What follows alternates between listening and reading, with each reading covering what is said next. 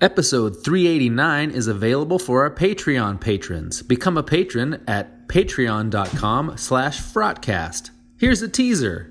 There was a story, uh, a page six story. Liam Neeson says horse in new film knew him from another movie, and then uh, Russell Crowe jumped in the into the mentions into his menchies. to tell horse stories. Yeah. Uh, Russell Crowe, this is absolutely true. There's a horse, George, who I gave the speech in the forest in Gladiator on. Years later, he was on the set of Robin Hood, and we would have a chat every day. Same with the white horse, Rusty, in Robin Hood. We chatted again on Les Mis, lifelong friends.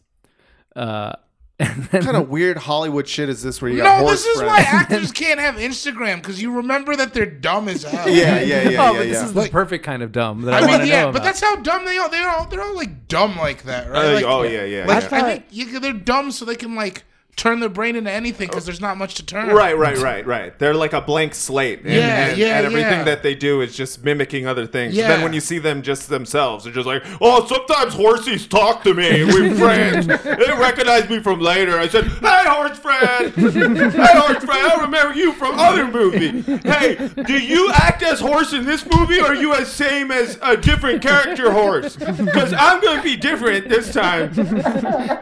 Okay, uh, director, tell me we got I got put right on your back, horse. Oh, you remember last time I was right on you, horse? You're such a good horse, friend. Oh, I'm lonely.